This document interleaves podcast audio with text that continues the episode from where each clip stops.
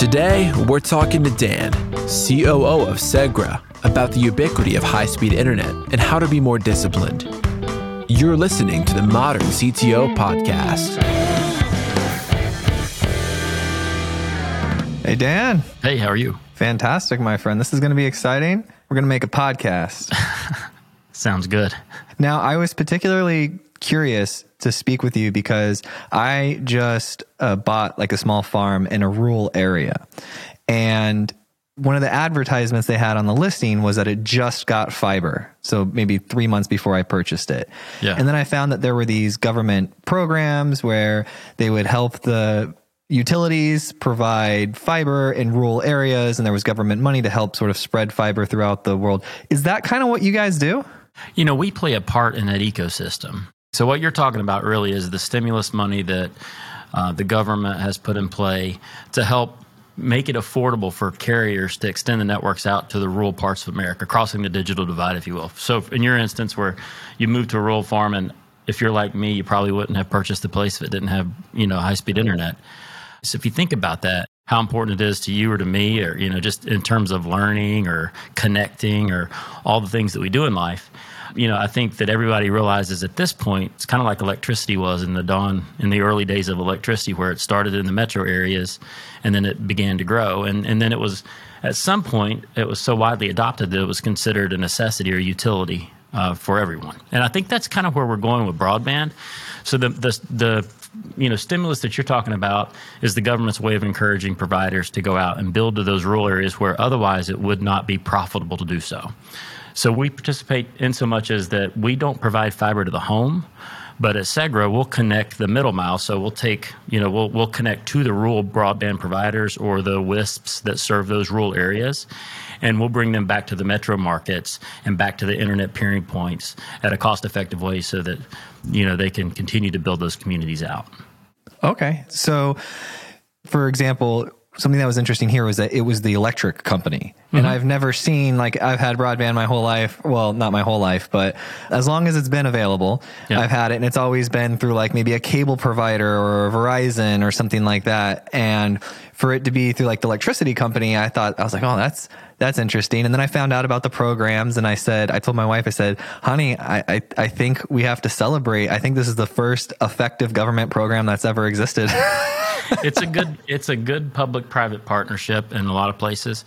You know, if you think about what we do from a, a, core infrastructure perspective as a as a telecommunications provider or as a technology company, it's very similar to, like to the electric play, right, from an infrastructure perspective. So that's why you see, you know, they can use the same, a lot of times, same pole lines. That's the same way you bury. It's, you know, it's all very similar in terms of how you deliver uh, the connectivity.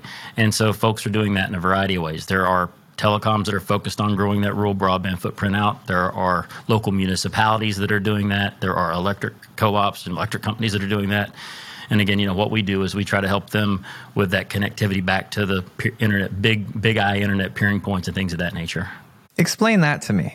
So I'll just use the name of my provider so it's easier for the conversation. It's called sure. Cumberland, right?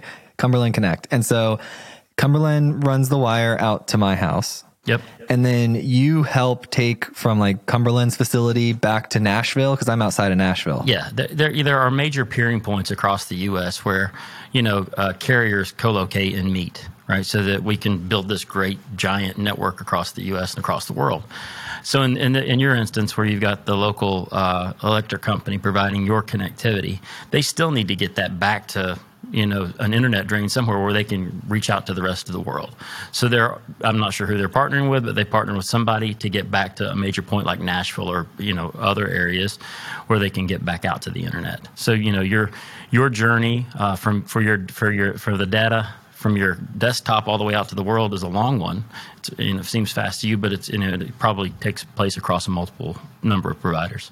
And so I'm just trying to wrap my head around it completely. So there's you call them pairing points, correct? P- peering, yes. Peering where, points. Think about okay. it where big telecommunication companies interconnect, where you know you go out of one box and into another box, and there's a connection that happens at a, at the simplest form. It's just how they connect, and then they connect back to you, and then out to the internet. Who maintains these facilities? It depends. There's a you know, there's big real estate companies that own some of them. The carriers own some of them. You know, there's a whole ecosystem around that as well. So it, it depends on where you're where you co-locate and uh, what city it's in. Okay. How do they decide? Like, how do you, is it just business to business negotiation? Say you can join my peer area or you can, like, how do you work together but your competitors? You, uh, you just, you know, typically depending on where you, you meet or where you co-locate, it's a business arrangement to purchase space and power in a rack somewhere or, you know, something larger than that in one of the facilities. And then it's just a, you know, a, a complicated networking architecture that allows you to, to connect the network so that they can talk.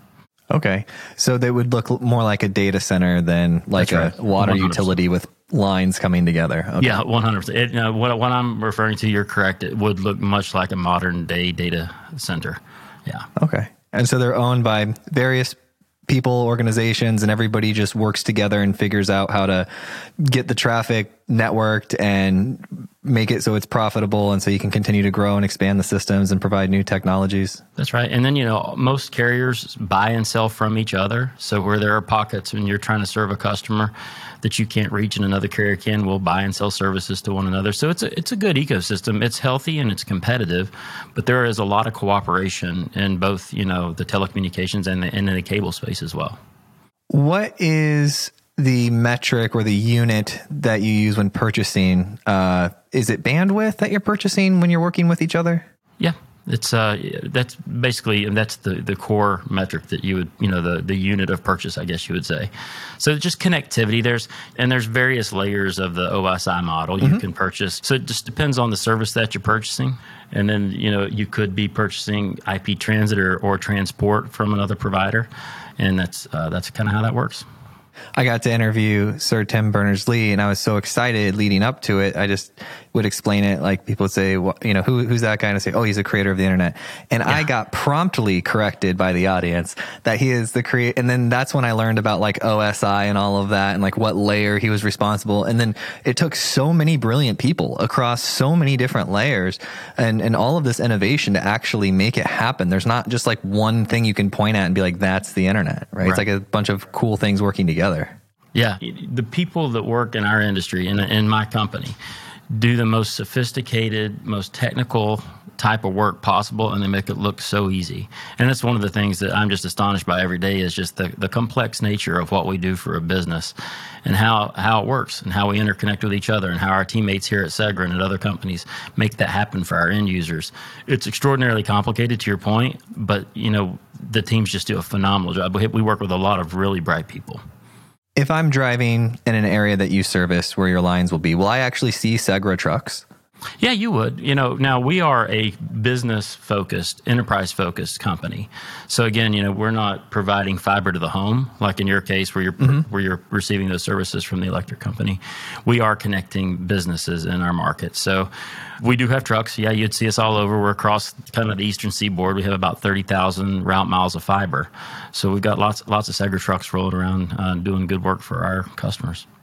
So if I was, let's say there's a big business here and I want to get back to Nashville, would I call you up and you would run fiber just for me or would that fiber exist and I would just jump onto it and you would run like an extension out to me? How, how would that work? So if you, if you were the business, Yeah, if I was a big business and I wanted Yeah. to pipe directly back, is that is that kind of what you guys do? We do, yeah. We'll, we Okay. would build the fiber to the building, and you know, in an area where wait, maybe we serve a company that's headquartered in our footprint. Let's just, I'm in, sitting in Charlotte, North Carolina. Okay, maybe we serve a company that's headquartered in Charlotte, and they have a location that's outside of our footprint in Nashville, and we don't have our fiber in that region where it's cost effective to build to the location. We would we would lease that access from another provider, like we talked about earlier. That's kind of an ecosystem in terms of how we collaborate to ensure that we can deliver connectivity to customers, and then we would manage that service. We would call it a Type Two service through another provider to that location, and then bring it back on the network uh, to our customer. What type of numbers are you talking about? What size numbers are you talking about for transferring data? Uh, it depends on the, the business needs, really. I mean, we, you know, today when I, when I first started in the industry, I'll date myself a little bit. Uh, you know, um, a T1 was a very mm-hmm. adequate to run a business. So 1.5 megs. Now I would say the kind of the base level that most customers purchase for their for their you know enterprise business is 100 meg, but more often it's you know a gig. And so that's kind of we're we're graduating into the you know it's like you know a T1 is now is, is now 100 megs and 100 megs is now a gig and the evolution and the requirements for bandwidth continue to grow exponentially. So you know we're growing our network our network alongside that to ensure that we can deliver those higher bandwidth speeds for our customers. I remember the day when my dad's office got T1. I think I was super excited to play video games online because I would have like the fastest connection. It was a really big deal. And that was probably late 90s, early 2000s. I'm not yeah. sure exactly when, but around that time. Yeah, no, that makes sense. I, I exited the military in 99. And when I, and I, I stumbled into telecom and when I did, you know, T1 was the that was the that was the hot ticket back then, if you will. So that that's about right in terms of time frames. So you were an air traffic controller, correct? That's correct. Yeah, in the military, I was an air traffic controller. Yep. How did that prepare you? Those are very high stress jobs. How did that prepare you for the business world? You know, the military in general and air traffic control specifically, I think it all of the core tenets that you learn from a military perspective, like showing up on time, you know, making sure that uh, you have attention to detail, you follow through, you you, you conduct yourself in an ethical and, and moral way. I think all of those things are, you know, the base requirements for being successful in any in anything in life. So I think it did a great job of, uh, you know, as a young man coming out of uh, high school, allowing me to mature and to grow into somebody that was responsible that could come and, and do a good job for a company. And then, you know, air traffic control specifically, it is, you know, you always read it on the on the list of like the most stressful jobs in the world. It's always in the top five or whatever. And it's what it taught me is that stress is really all relative. So you know, it, it is a stressful job. Uh, it's a it's a very cognitively intense job. So you, you can't really have an off day because it is literally life or death if you make the wrong move and that kind of thing. So there's there's an element of uh, the stress feels feels a bit higher because of the consequences. But I didn't feel any more stressed out on a difficult day in an air traffic control tower uh, when I was working local control, which is the key position in the tower, than I do dealing with some emergency at home. So it's stress is all relative. It's how you it's how you uh, deal with the stress. It's how you think about it. It's how you process it. It's how you take your steps to resolve it, are a little bit different, but it's all the same. That's the, that's the thing I learned from that job. Yeah, I call it maximum pain or maximum stress. I had got hit by a car when I was 12, and so I went through a bunch of rehab and learned how to walk again, all that type of stuff. And what I realized, like pretty quickly, is there your sensors, for for lack of a better term, your your receptors. You can there's there's a thing called maximum pain. It's like the maximum amount of signal it can receive, and if you understand that and you experience that, you're like, okay, well, it just can't get worse than what it feels like when it's the worst. Now, how do you deal with it? Like today, when stuff is starts to build up, what's your go to? You go for a run, take some time off? What do yeah, you do? I, I, am an exercise. Exercise is absolutely 100% my main coping mechanism for dealing with any kind of stress. So I, every day, pretty much without break, unless it's just a completely planned day off, I exercise. And if that means I've gone the whole day and it's nine o'clock at night and I haven't gone for a run or, or lifted a weight yet, I will do that. Mm. Because that is my kind of zen moment every day. It allows me to to unwind. It, you know, the endorphins are amazing uh, it, it, allows me to you know uh, refocus and re-energize for the following day. So that yeah, exercise is my key way to to deal with that. But you know, you also learn as you get older, or I have at least, take a deep breath. You know, step back, kind of detach a bit observe the situation and then and then logically think through how you want to process the next steps toward a resolution. And I think just that you know, as much as you know, a daily uh, unwind with the with the exercise does for me, it's that deep breath and the detachment and the step back in a critical situation or a stressful situation that helps me kind of make my way through.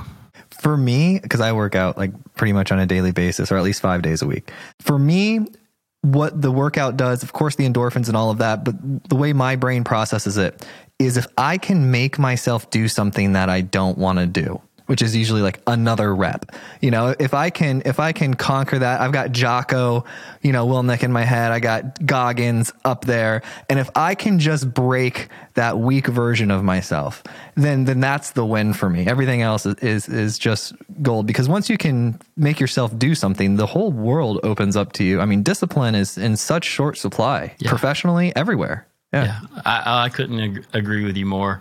There are countless days. Everybody's like, "Well, you you love exercise, kinda, right?" But I love the results of it the more than I do the thing itself. And there are countless days where I will sit on my couch for 30 minutes just dreading the next step toward the, you know, I have a home gym as well, and I have one, another gym close to the house. Either getting in the car or walking out to the garage. Like I, I dread that step, but I do it because in the end, I've never regretted a workout where I haven't been injured, right?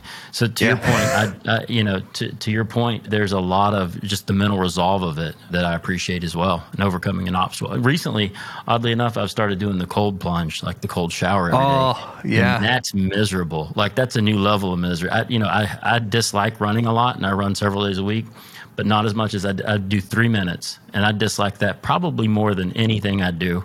But I've done it. I'm probably on a two or three month stretch now of doing that daily, just for the for the exact reason you described. Yeah. I hate. What's his name? Wim Hof? Existing Wim Hof, man. Yeah, I know. He's ruined He came out here. He invented this program. It got popular, and I'm just like, no.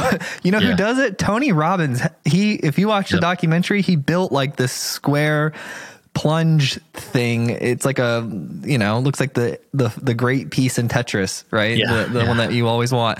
And he just goes out and jumps in it like in the morning. And I, I'm like, I have discipline, but like I, oh, you know, you've kind of convinced me. I think I need to do it now. I think I need to go take the plunge. It's it's miserable, but uh, there are a few better feelings that when that three minutes expires, and you can turn the shower on to hot or do whatever you're going to do the rest of the night or the rest of the day. The rest of everything else feels wonderful because you're done with that three minutes. So, just like the workout, where it's like you know sometimes you dread having to go through the motions or you just go through the motions. Uh, the benefit at the end and then accumulation of benefits over years really is what what you're building there uh, is just to me it's invaluable so yeah it's uh you know it's it's it's tough but it's good right Yeah, there's tons of science out there specifically about the cold stuff and aging. And so I like looking into that. But all right, let's get back to you. So, what branch of the military was it again? U.S. Army, and I, I chose the Army because they were the only uh, branch at the time that offered it's. I, I think I don't even know if they still offer this or not. It's called split option. So I did boot camp between my junior and senior year in high school. Uh, somehow convinced my parents to sign the waivers and do all of that. And between uh, the summer of my junior, you know, moving into my senior year of high school, I was off to boot camp. So uh, did that, came back, was in the Army Reserves for my senior year in high school, and then I applied for active duty uh, and was off directly after high school for uh, my advanced training and aerosol school, things of that nature. Amazing. I'm here today because of the Air Force. I didn't specifically Okay. serve. My dad, when he was 18, he needed to get out of the house, right? Hmm. And so Air Force it was, and they taught him electronics, uh, hardware and software engineering principles, and, and he worked on projects. They actually put the uh, the first GPS system into the B-32 stealth bomber. Oh, wow. And yeah, yeah, it only came became declassified like seven or eight years ago when he told me. I was like, Very oh, cool. he really took it seriously. He didn't even tell his family or anything. Yeah, and rightfully cool. so. I've got a microphone. I would have told everybody. so, um, did you do any fiber stuff in the military, or did, was that all post military? No, I got I got out of the military and uh, I thought I wanted to own a gym. So I, I was you know I was geared up to go figure out how to, to own a gym.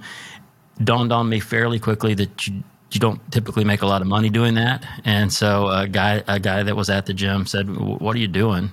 I was doing some personal training, things of that nature at the time, and he's like, "Why don't you come work for us? We're a technology company." I was like, "Because I have no clue what you do." And he's like, "That's fine. We'll teach you." So somebody took a chance on me. Uh, my first boss took a chance on hiring me just based on her perception of my aptitude to learn. And then I've made a, you know, I've had a phenomenal, wonderful career as a result of her gracious acceptance of me with no experience Have you ever done that with like members of your team, or as frequently as I can. You know, Yeah. my it's core to me to make sure that we do, and it's it's something that we're working hard on here at Segras. How do we drop the barrier to entry for folks to either come straight out of high school or maybe come straight out of college and enter into a workforce with no with no experience. Or maybe it's a mid-career change for somebody where they don't have a ton of experience but they're smart they're hardworking they're humble they're all the things you want in a teammate. How do we build a program here that allows them to grow in our organization based on those qualities and those characteristics as opposed to experience level. So yeah, I'm super passionate about that. I've hired a lot of people uh, in my career with no experience, and some of the best teammates that we have, and some of the best people I've ever worked with, had zero experience when they started. Yeah, I hired a server once I was like, this yeah. this guy was just on top of it. I'd been there at the restaurant a couple times. Every time he's just crushing it. Yeah. And, uh, you know, you have a brief conversation. You can kind of tell what's behind someone's eyes, right? Like, and it, it worked out really well. Now I'm curious to know about what, what you just talked about sounds like code camps, but for broadband, right? Have you looked at how the economic development organizations are working with private industry to help people transition from service jobs or transition from, you know, just general coming out of high school into code camps. Have you seen these before? Yeah, we have, and in fact, uh, our our chief people officer and I, Vanya and I, talk a lot about how we can build something similar here, and it's it's it's being done across the space in a variety of ways you know, and we're, you know, at the core, we're a connectivity provider, eh, like we've talked about. But we really do so much more than that. We, you know, we offer cybersecurity solutions, cloud services. We have data oh. centers. We offer collaboration. And so we do a lot more up the stack, if you will, in terms of managed services than just the core connectivity. So for us, it's how do we start to build opportunities for new teammates to enter in a basic your one of your entry level jobs, like I did. It was the most entry level position in the company, and then allow them to career ladder and move across the different segments of the business to learn and grow and progress as they as they gain uh, knowledge and awareness and, and interest. So we're working very hard on you know just like you described with a code camp or something of that nature. How do we build that kind of telecom technology 101? To help our teammates start to learn to grow and then provide them with opportunities to learn in house or through vendor partners so they can grow their career. I've gotten the chance to work with a couple of different chief people officers, and that's exactly what they do. So, one of the cool things that they'll do is, uh, you know, you see that I think it was like Netflix or one of the big five. They created those that software that lets people like apply for jobs internally, so that they can yep. switch their job within the organization. So that way they'll keep people in the ecosystem. But because so often people will feel like, well, I've noticed as a as an entrepreneur in, in hiring people, a lot of people don't know how to ask yeah. or they don't know how to like they'll it's really clear for them to see a title at another place and try to go get that mm-hmm. versus creating a new title here or solving some new problem here and, and having something change within so i i go out of my way to talk with my team about that because you know it just helps build a culture of people that are looking for problems to solve and that are as as self-directed as you can be because there's you know limitations to that. And, and, the other benefit to that really for the organization is the cross-functional awareness that you that you build when teammates have worked in different segments of the business or in different groups allows the their aperture to open in a way that benefits the customer, it benefits their teammates, it benefits innovation. All the things you want to do as an organization, the more experience you can get, you know, high potential teammates, the better. So to your point exactly, we you know, I love it when a when a uh, one of my teammates moves from one group to another or one department to another department and learns more about the business because they can bring those insights back to benefit their current role and their old role with their with their new teammates and their old teammates. I think it's phenomenal. Can you give me some context as to the size of Segra? Yeah, we're just shy of a thousand employees. Okay. Uh, we have, uh, like I said, thir- we're thirty thousand route miles of fiber across nine states. So think like Augusta, Georgia, up through Pennsylvania, and then we have nine data centers through that footprint. And then, like like I said earlier, we have you know not only the core connectivity at the core, we're an infrastructure provider, so fiber connectivity, but really what we focus on is the managed service stack that really helps our enterprise customers solve their technology troubles.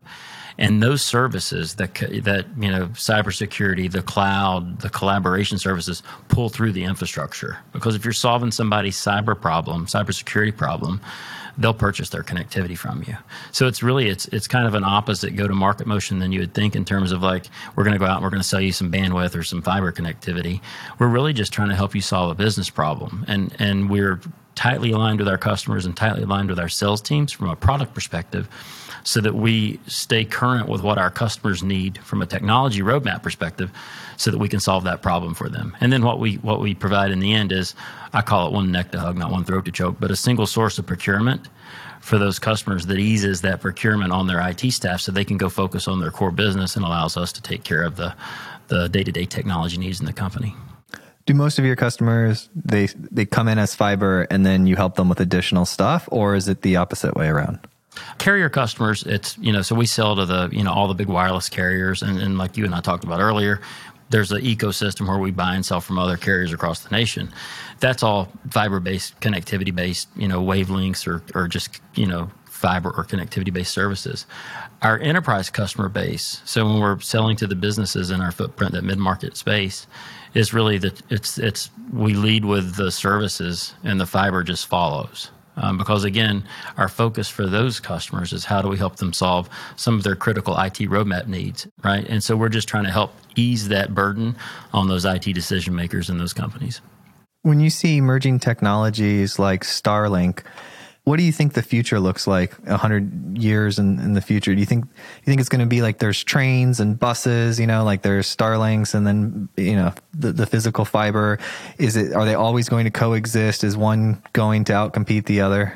I, I mean, I think that there's always going to be a need for physical fiber. I mm-hmm. think what will happen, you know, maybe it won't be 100 years even, is that there will be such a ubiquitous availability of connectivity, I'll call it, uh, when you think about, you know, we're in the very nascent stages of the metaverse and autonomous and connected vehicles and, you know, the continuous widespread adoption of cloud services.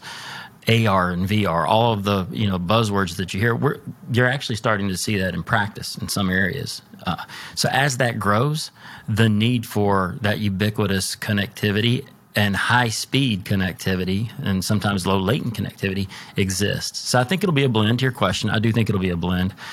But I think my hope is that the, everyone in the world, uh, you know, that, that at some point has access to that information because I think it fundamentally changes everything. I know, I know it has for me, you know, the, to have the access to information at my fingertips at all times has my growth since the you know since the adoption of the cell phone and I've had that thing in my pocket it's just been exponential. And I, I want to you know personally I, th- I think it's super uh, rewarding to be in an industry that's helping extend that to everybody. Playing a, even a small part in that where we're extending that that knowledge out to the world is just exciting and phenomenal. We've got ground to cover to make sure that everybody has equal access and we, we do cross that digital divide there. Yeah I'm really grateful for it too. because it allowed me to improve my quality of life. I mean, I could yeah. never get to live out on like acreage like this because the cost of this in the city or like right directly on the edge of the city would be just on outside of my reach currently, right? And so we get this quality of life, but we also have this gigabit internet. I told my wife I thought it was kind of funny because I go, this is the fastest internet that I have ever had, and I'm out in the woods. yeah. Well, what's what's cool about it is you you can pick your spot to live, and in your in your case, you, you get a lot of the benefits of living out and you know on a farm, right? But you don't lose the connectedness to everybody else, right? To information, to people, to the news, to, you know, just reaching out to your friends, you know, getting on a video call, you and I chatting. You don't lose any of that in this environment. And it's all, you know, thankful, thankfully, due to the connectivity. And you think about that's one application, but think about telemedicine. Think about all of the other exciting things that we're going to be able to do for these rural communities. It's really, really going it's a game changer uh, for rural America, I believe. Yeah, shout out to Teladoc. I got to do this interview, I think like two weeks ago with this company. They're called Teladoc. And it was really interesting because the way that they promoted themselves or described themselves was like a quarterback to your journey mm-hmm. versus just oh I've got you know a runny nose let's get on a video call. Because that's how I was thinking. When I started the interview that was my impression of, of, of telemedicine was okay I have a cough I open up this thing they're gonna send something to Walgreens right? Right. But they described it as this sort of larger service where uh, they'll actually like order labs for you and you can go get them and come back. And, and I thought that was like, I thought that was really interesting. And whenever I find things that are super interesting, I like to, like to share them. Yeah, uh, actually, I listened to that uh, podcast that you had with them. Oh, you did? I'm, I'm, yeah, I did, and because I'm, I'm, fascinated as well with with telemedicine in general, uh, and in health. Right, you and it seems like both you and I are interested in health and mm-hmm. you know self improvement that kind of thing. So, there's one application that's like, okay, I've got a a cough and I don't want to have to drive to the doctor and I'm busy. Let me do a quick, you know, wellness check on an urgent care type call, and that solves one problem. But what he was talking about with you is it's next level fascinating because it's at some point we're going to have a wearable. Like my my Apple Watch does it for me now. It tracks my sleep, it tells me my heart rate, it does all those things. But at some point that's going to extend beyond that to the point where it'll predictively tell me when I'm about to become ill or when I'm about to, there's an issue that could be of concern.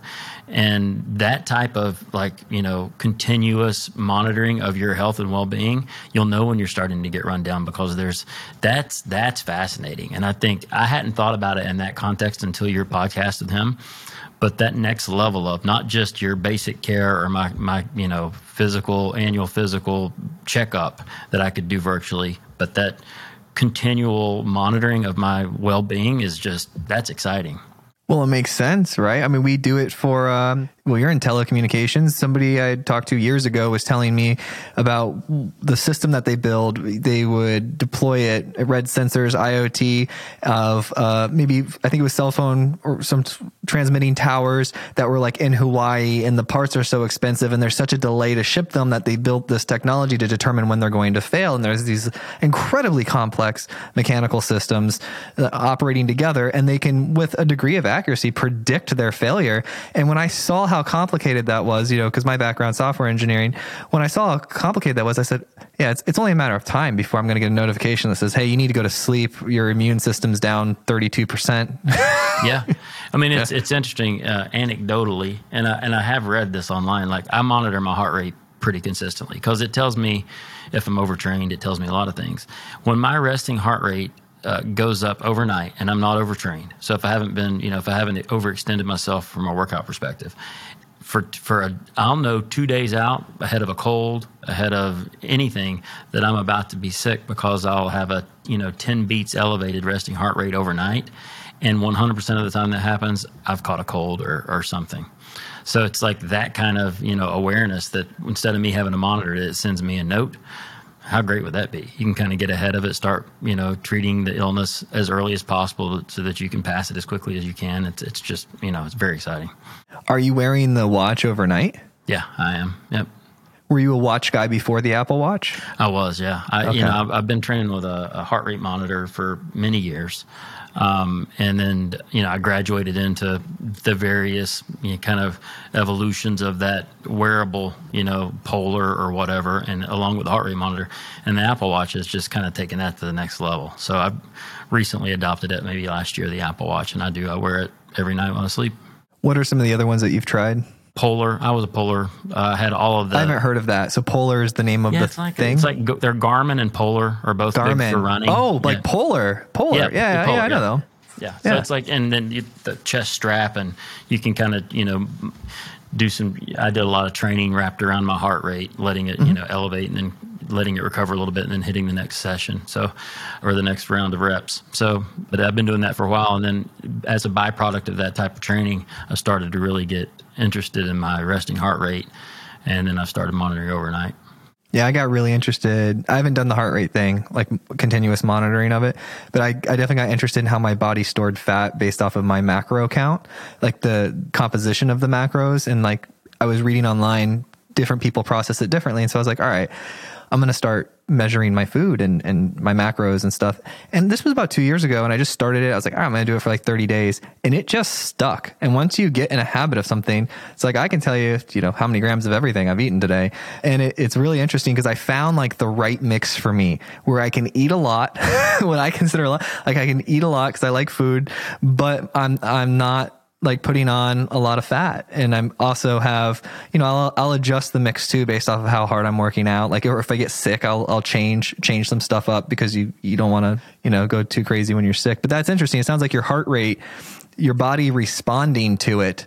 Do you think that's why your heart rate's going up? Your body's like preparing to to fight this thing or the early stages of fighting it? 100% yeah. And uh, so an elevated resting heart rate your your your body's doing something it's trying to recover from a you know too much exercise or it's it's the very start of the onset of a cold right and so your body's starting that response that says hey we've got to go fight this thing and you can get a little early glimpse into that Who do you get inspiration from? Do you follow anybody online? Oh yeah, you've already dropped a couple of the names that are familiar to me. So yeah, I'm a big Jocko fan. Uh, I've read Yeah. Extreme Ownership a couple times, Dichotomy of Leadership. I like the leadership philosophy. Uh, listen to his podcast, and there are a couple other podcasts that I listen to, just that are business related. There's a macroeconomics podcast that I'm I'm a bit of a nerd, so I'll listen. There's some very kind of geeky podcasts I listen to, and then for for motivation, inspiration, leadership, uh, probably Jocko's my go-to on that. Yeah. He's so consistent with that sweat picture on Instagram. Not watch. Four thirty, yeah, four thirty in the morning. He's up. Yeah, yeah. What's the best leadership advice you've ever gotten? That's a great question. You know, probably, you know, we talked about it a little bit earlier. It's just the capability to detach. Um, is to make sure that, you know, when you get into a stressful situation or or you're encountering a problem that seems too too complex to solve, detach a little bit, take a deep breath, and find a way through. Um, you know, that's that and and just, you know, from a problem solving perspective, leadership wise is the best one. And then just in general, just extending kindness to everyone. Like, you know, everybody's going through something. And just really remembering that when you're in a stressful situation or you're trying to coach somebody through something or you've, you've got a, a hard discussion to have with a, an employee or a teammate, just remember that, you know, everybody's, everybody's uh, suffering from something in life and just to, to try to extend as much kindness as you can, as often as you can in those situations. We got to do the business thing. Who's your customer? If people want to learn more, how do they find out more? Yes, Segra.com. You know, that's the best spot, the one stop shop for us. Uh, you know, our kind of archetype customer is a business headquartered in our footprint. Uh, we do really well with multi site uh, businesses, that kind of mid market space. So, would love to talk to any of them about, you know, their connectivity, cybersecurity, cloud, collaboration needs. Yeah, I think that's the best way to just hit us on the website. It's probably the best way to reach us. Amazing. Well, we made a podcast. How do you feel? Feel great. Appreciate you. It's great getting to know you. Thank you so much for listening. And if you found this episode useful, please share it with a friend or a colleague who you think would get value from it. And if you have topics that you would like to hear discussed on the podcast, either add me on LinkedIn or send me an email, joel at moderncto.io. Every time I get an email or LinkedIn message, it absolutely makes my day and inspires me to keep going.